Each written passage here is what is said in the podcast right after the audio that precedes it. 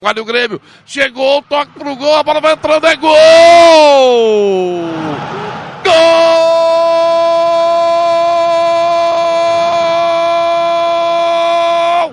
Do Grêmio! 47 na etapa complementar, e a bola parou no pé do craque, e aí ele coincidiu com categoria, meteu a bola pro fundo do barbante do time do Fluminense. Mesmo que o Grêmio não quisesse chegar, tá chegando a vitória contra o Fluminense. Cebolinha, esse cara é mais que demais, ele é muito mais que demais, esse cara é louco de bom de bola, e ele tá botando o Grêmio na ponta de cima na tabela. Vitória aos 47, o jogo vai terminar, e a vitória do Grêmio, uma vitória no Engenhão, que taquinho, que toque, que golaço, que categoria.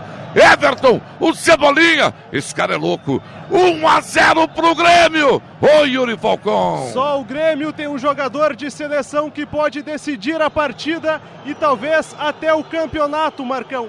Everton Cebolinha, artilheiro do Grêmio na temporada, recebeu um passe primordial de Tony Anderson, colocando o atacante do Grêmio na cara do gol. Ele com muita categoria deslocou a bola do goleiro Júlio César. O Rio de Janeiro continua lindo e o Grêmio continua vivo no Brasileirão em busca do tricampeonato brasileiro. Grêmio 1, Fluminense 0, Claudião.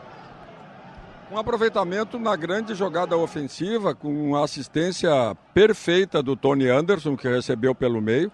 Num jogo onde as duas equipes já haviam se entregado pelo cansaço, pela luta que tiveram num clima quente, o Grêmio foi beneficiado porque tinha dentro de campo seu craque. E o craque chama-se Everton.